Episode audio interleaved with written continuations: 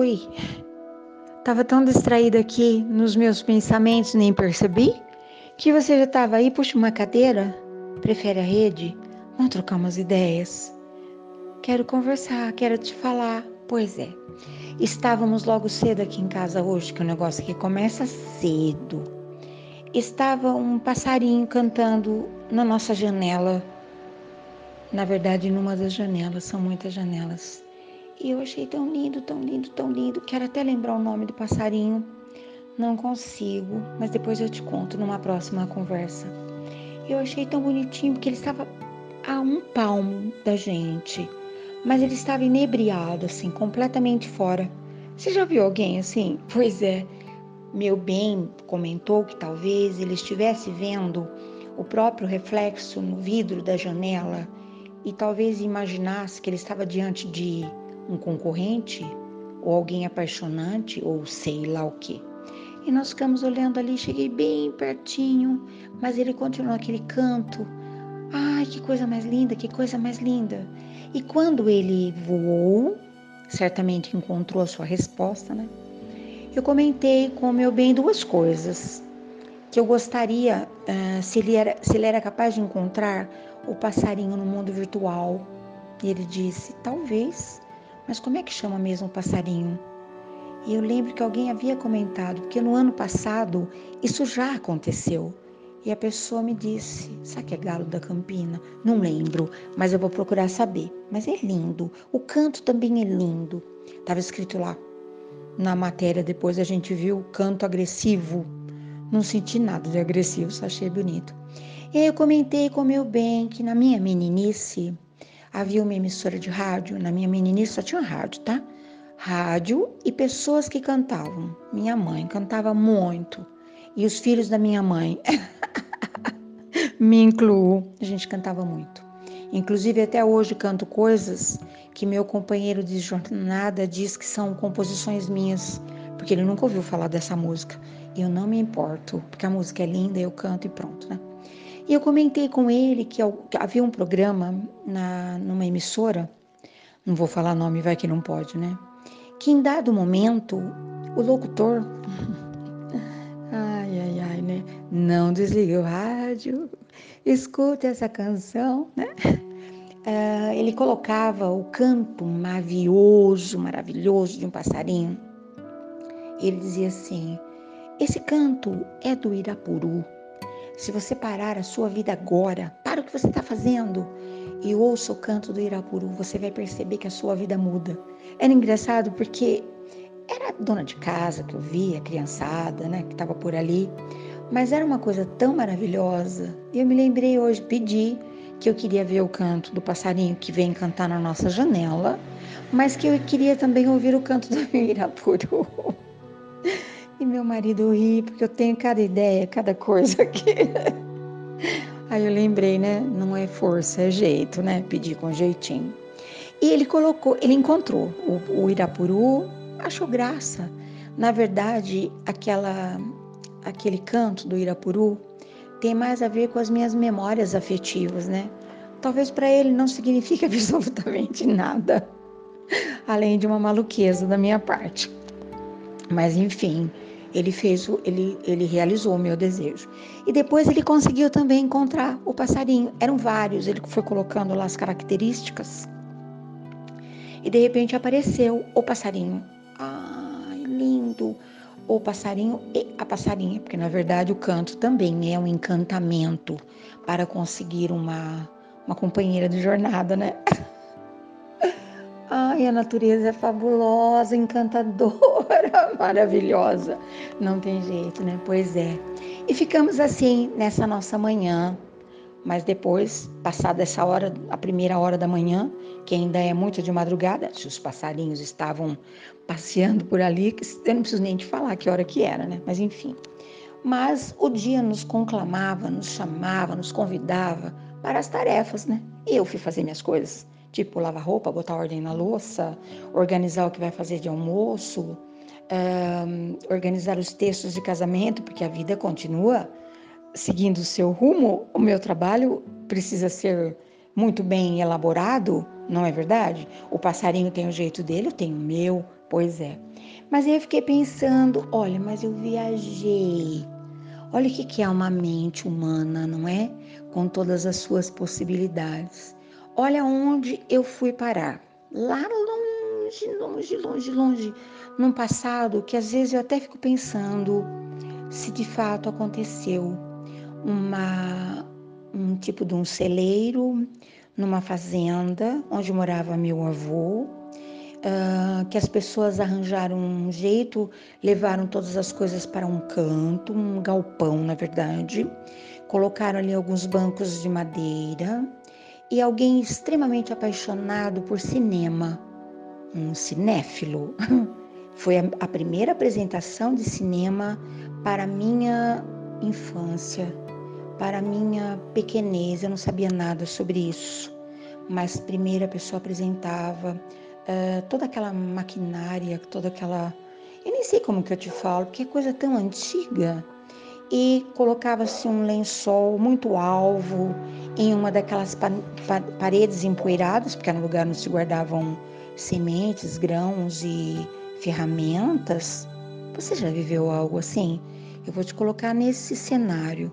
Então, nesse galpão, separado pelos, pelos bancos, um lençol esticadinho em uma das paredes e aquela máquina que fazia um barulho que eu não esqueço nunca mais. E as cenas iam sendo rodadas naquele lençol e nós viajávamos. Não havia som, apenas o som da máquina.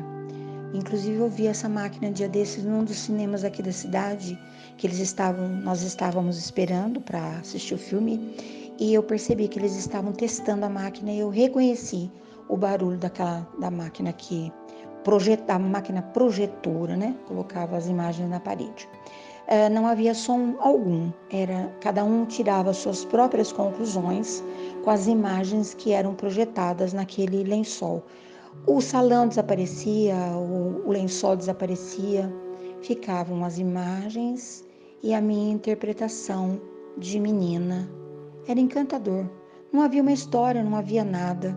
E eu fiquei sabendo muito tempo depois que esse cidadão era um jovem ainda, gostava muito de cinema, nem sei como que ele descobriu todas essas coisas, e ele conseguiu uma máquina já ultrapassada, e negociou com essa pessoa, né? E levava para sessões dessa usina onde meu avô, numa dessas dessas fazendas era uma sessão dessa usina, né?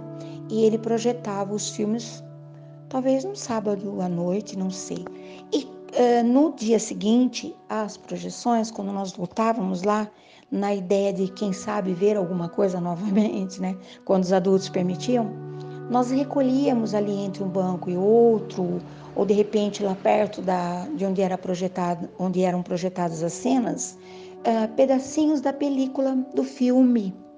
E a gente não entendia muito bem, era um negativo né, do, do, do, do filme, uh, pedacinhos que haviam sido cortados, porque certamente estavam enroscando. Olha que eu lembrei. Uh, depois eu tive ainda a alegria de assistir, olha que isso faz tempo, a película era rodada na tela, isso já um pouco mais de progresso, e ao lado, numa vala, ah, no, no espaço, músicos se apresentavam para colocar a música de fundo. A música falava mais alto do que a máquina que fazia aquele. Olha cada coisa. Como é que eu não vou contar isso para você? Eu preciso te contar. E veio daí a minha paixão gigante pelo cinema, é, lugar que eu fui tão pouco, porque era tão caro, era tudo tão difícil, né? Mas a, todas as vezes que assisti, sempre assisti, assisti com muita gratidão, com muita reverência, né? Lembro também, olha, olha como minha cabeça estava hoje, hein? Isso estava no ir e vir das tarefas domésticas, lembrando de quando terminava o filme, depois, né? Eu já casada, com filhos, ia sempre com a filha mais velha ao cinema, ela também apaixonada por cinema, e eu me levantava com uma vontade imensa de aplaudir, uma coisa assim que vinha da alma, né? E ela dizia: Não se levante ainda, mamãe. Vamos esperar subirem os créditos. A primeira vez que eu ouvi isso, não entendi nada, mas esperei. E quando nós saímos, ela me falou: sabe aqueles nomes todos que vão subindo na tela? São pessoas que trabalharam para que você pudesse assistir aquele filme. E aquelas pessoas todas mereceriam mesmo ser aplaudidas. E também a consciência que me veio que não parece quando nós assistimos um filme, seja ele bom na sua opinião ou não, né? Uh, muita gente trabalhou para que a gente pudesse ter aquela alegria. Só por isso já valeria o nosso aplauso, a nossa reverência e a nossa paciência, né? Enfim. E aí, por quê, né? Que eu vou contar tudo isso para você. Coisas técnicas, meu Deus. Saudosista estou hoje. Filosófica, saudosista e técnica. Será que você conseguiu entender? Faz parte de um passado tão remoto, talvez para você seja tão surreal, né? Enfim. Mas eu me lembrei é, sobre o primeiro assunto que nós estávamos falando, né? Sobre não é não é força, é jeito. Que eu assisti um filme que eu me lembrei, vou querer assistir novamente. Coisa boba.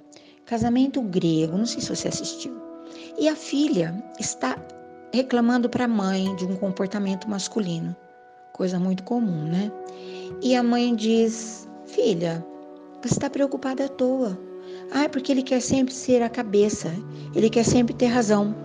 E a mãe diz assim: Seja o pescoço, porque o pescoço consegue girar a cabeça para o lado que quiser. Nós, mas eu lembrei muito disso hoje. É verdade, a cabeça sozinha não tem essa mobilidade, ela precisa do movimento do pescoço para ser girada para a esquerda, para a direita, para baixo, para cima, entendeu? Porque eu estou falando de não é de não é não é força, é jeito.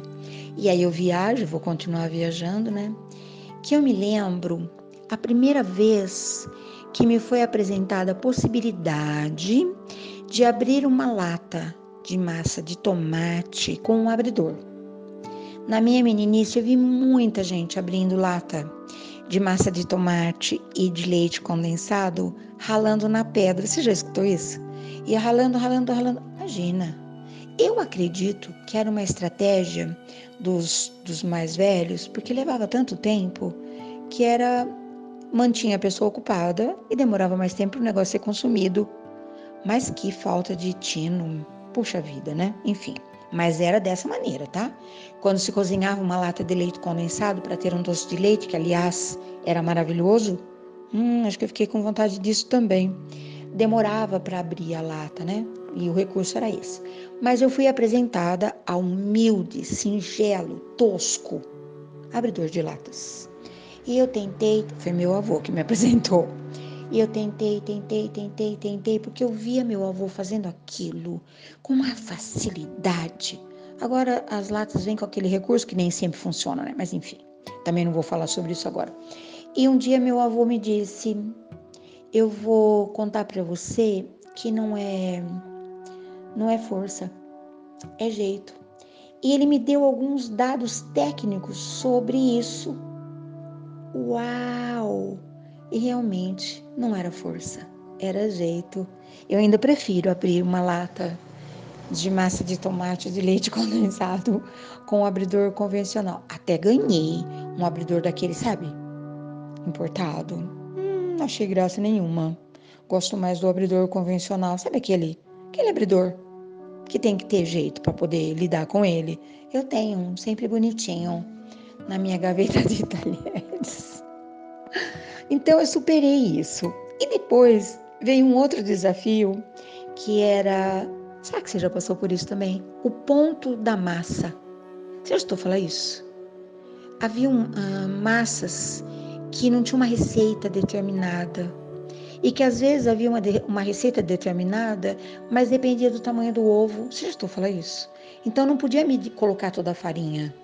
Tinha que esperar um ovo maior, havia uma demanda menor de quantidade de farinha. Nossa, isso vale para tudo, né? Para a pimenta, para o sal, para o açúcar. E também aquilo que eu digo sempre para os meus netos: é o ponto da sua papila gustativa. De repente, aquilo que você acha tão fabuloso está salgado demais para alguém, tá azedo demais para outro alguém. Tem coisas que é melhor deixar cada um servir-se, né? Olha, falei isso hoje. Eu tentei fazer, fiz uma receita que agrada meu marido, uma receita tosca.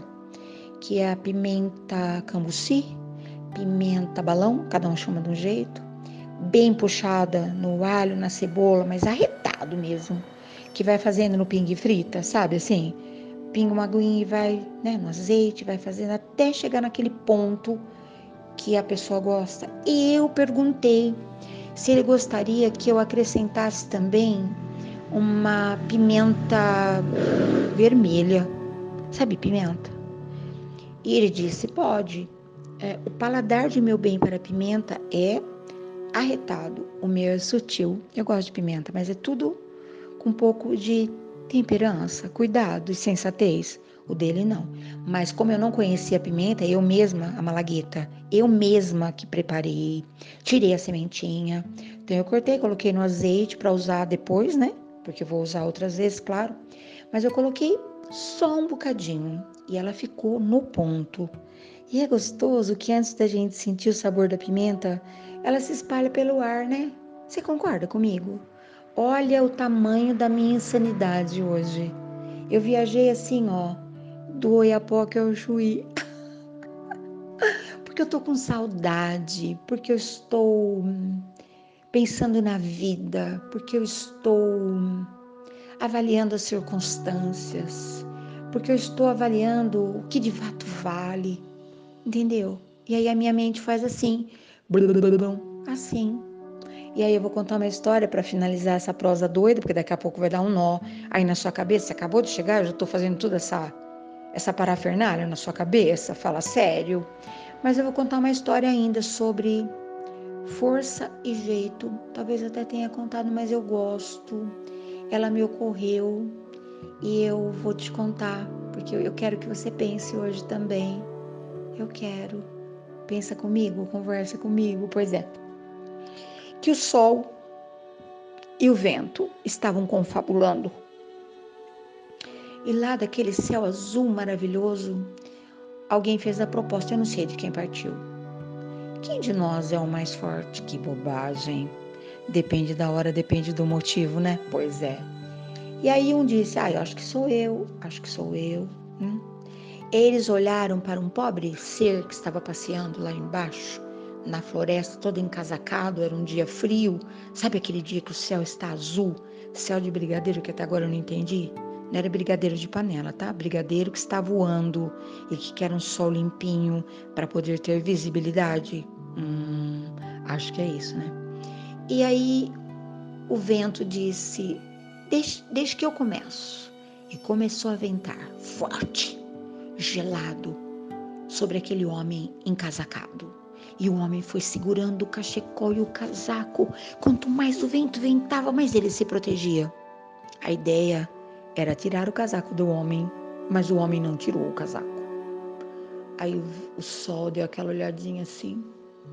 Acho bonito quando a gente faz aquele desenho do sol, né? Com aquela cara feliz, com aqueles raios brilhantes, com aquele olhar assim, quente. Hum?